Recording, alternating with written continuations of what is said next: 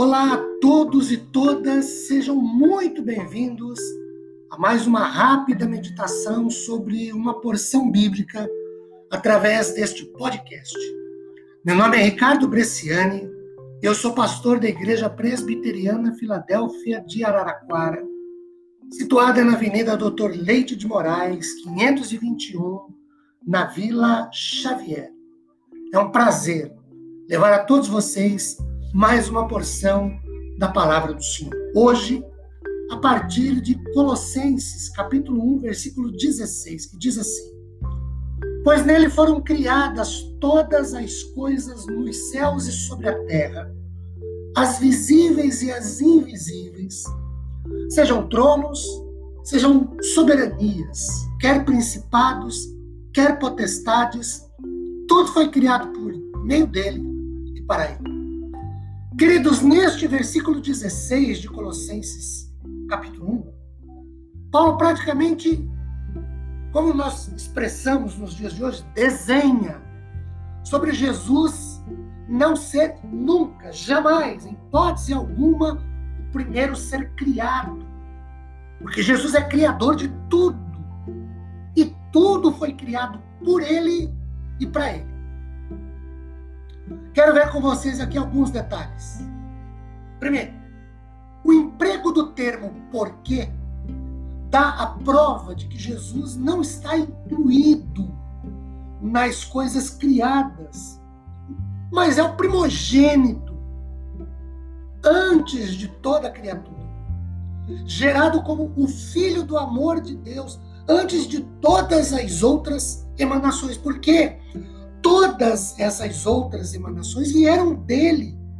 E tudo o que foi criado foi criado por Jesus. Jesus é aquele que criou todas as coisas, materiais ou imateriais, visíveis ou invisíveis.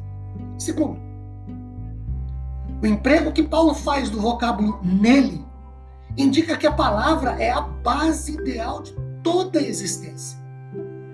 A frase o por ele, abaixo, que ele é o instrumento de realmente perceber a ideia divina.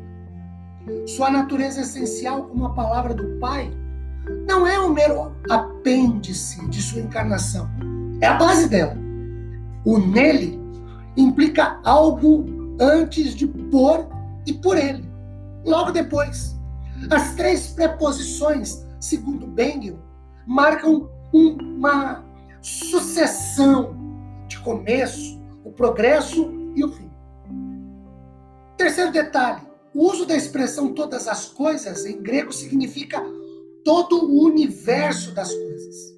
A criação das coisas que estão nos céus, de modo a ser colocado pelo grego, inclui a criação dos próprios céus, os céus e a terra e tudo que neles há.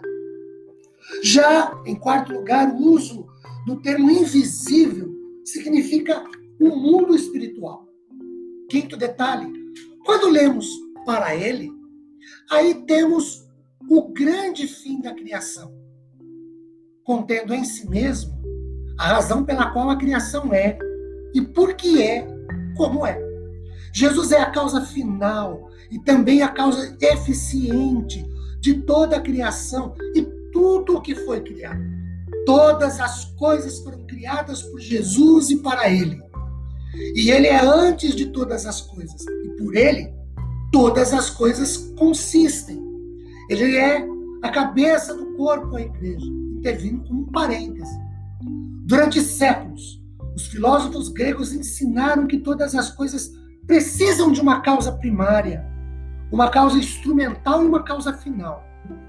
A causa primária é o plano, a instrumental é o poder e a causa final é o propósito. Tratando-se da criação, Jesus Cristo é a causa primária, foi ele quem a planejou. A causa instrumental, foi ele quem a realizou. E a causa final, ele a fez para seu próprio prazer. Que Deus nos abençoe de maneira muito especial derramando sobre nós graça, consolo e conforto depois de meditarmos sobre Sua palavra. Amém, queridos.